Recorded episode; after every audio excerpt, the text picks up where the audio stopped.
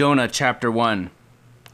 Now the word of the Lord came to Jonah the son of Amittai, saying, Arise, go to Nineveh, that great city, and call out against it, for their evil has come up before me.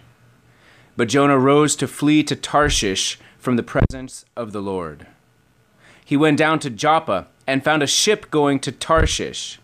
So he paid the fare and went down into it to go with them to Tarshish, away from the presence of the Lord. But the Lord hurled a great wind upon the sea, and there was a mighty tempest upon the sea, so that the ship threatened to break up. Then the mariners were afraid, and each cried out to his God. And they hurled the cargo that was in the ship into the sea to lighten it for them. But Jonah had gone down into the inner part of the ship and had lain down and was fast asleep. So the captains came and said to him, What do you mean, you sleeper? Arise and call out to your God. Perhaps the God will give a thought to us that we may not perish. And they said to one another, Come, let us cast lots, that we may know on whose account this evil has come upon us. So they cast lots, and the lot fell on Jonah. Then they said to him, Tell us on whose account this evil has come upon us. What is your occupation, and where do you come from? What is your country, and of what people are you? And he said to them, I am a Hebrew, and I fear the Lord Yahweh, the God of heaven, who made the sea and the dry land. Then the men were exceedingly afraid and said to him, What is this that you've done? For the men knew that he was fleeing from the presence of the Lord, because he had told them. Then they said to him, What shall we do to you that the sea may quiet down for us? For the sea grew more and more tempestuous. He said to them, Pick me up and hurl me into the sea. Then the sea will quiet down for you, for I know it is because of me that this great tempest has come upon you. Nevertheless, the men rowed hard to get back to dry land, but they could not, for the sea grew more and more tempestuous against them. Therefore they called out to the Lord, O Lord, let us not perish for this man's life, and lay not on us innocent blood, for you, O Lord, have done as it pleased you. So they picked up Jonah and hurled him into the sea, and the sea ceased from its raging. Then the men feared the Lord exceedingly, and they offered a sacrifice to the Lord, and made vows. And the Lord appointed a great fish to swallow up Jonah.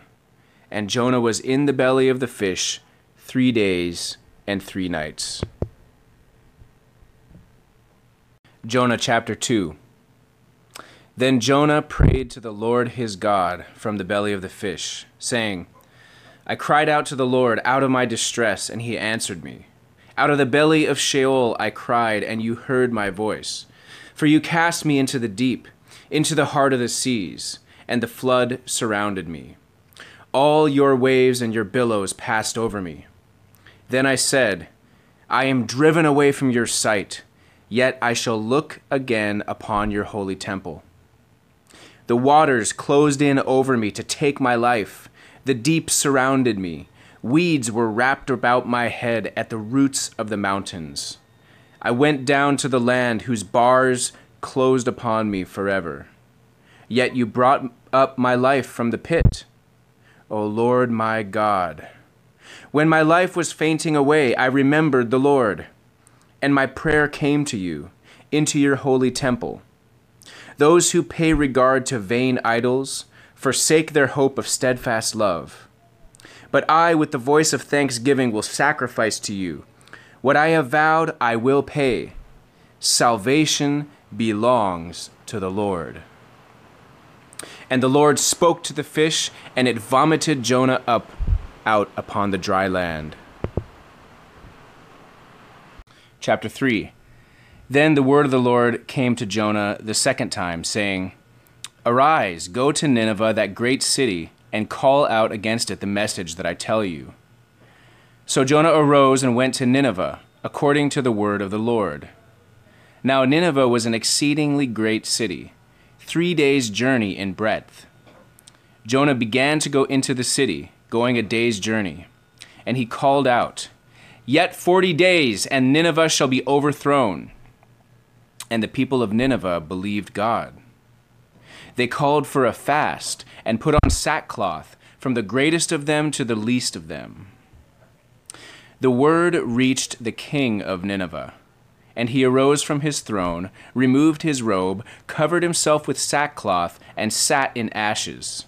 And he issued a proclamation and published throughout Nineveh.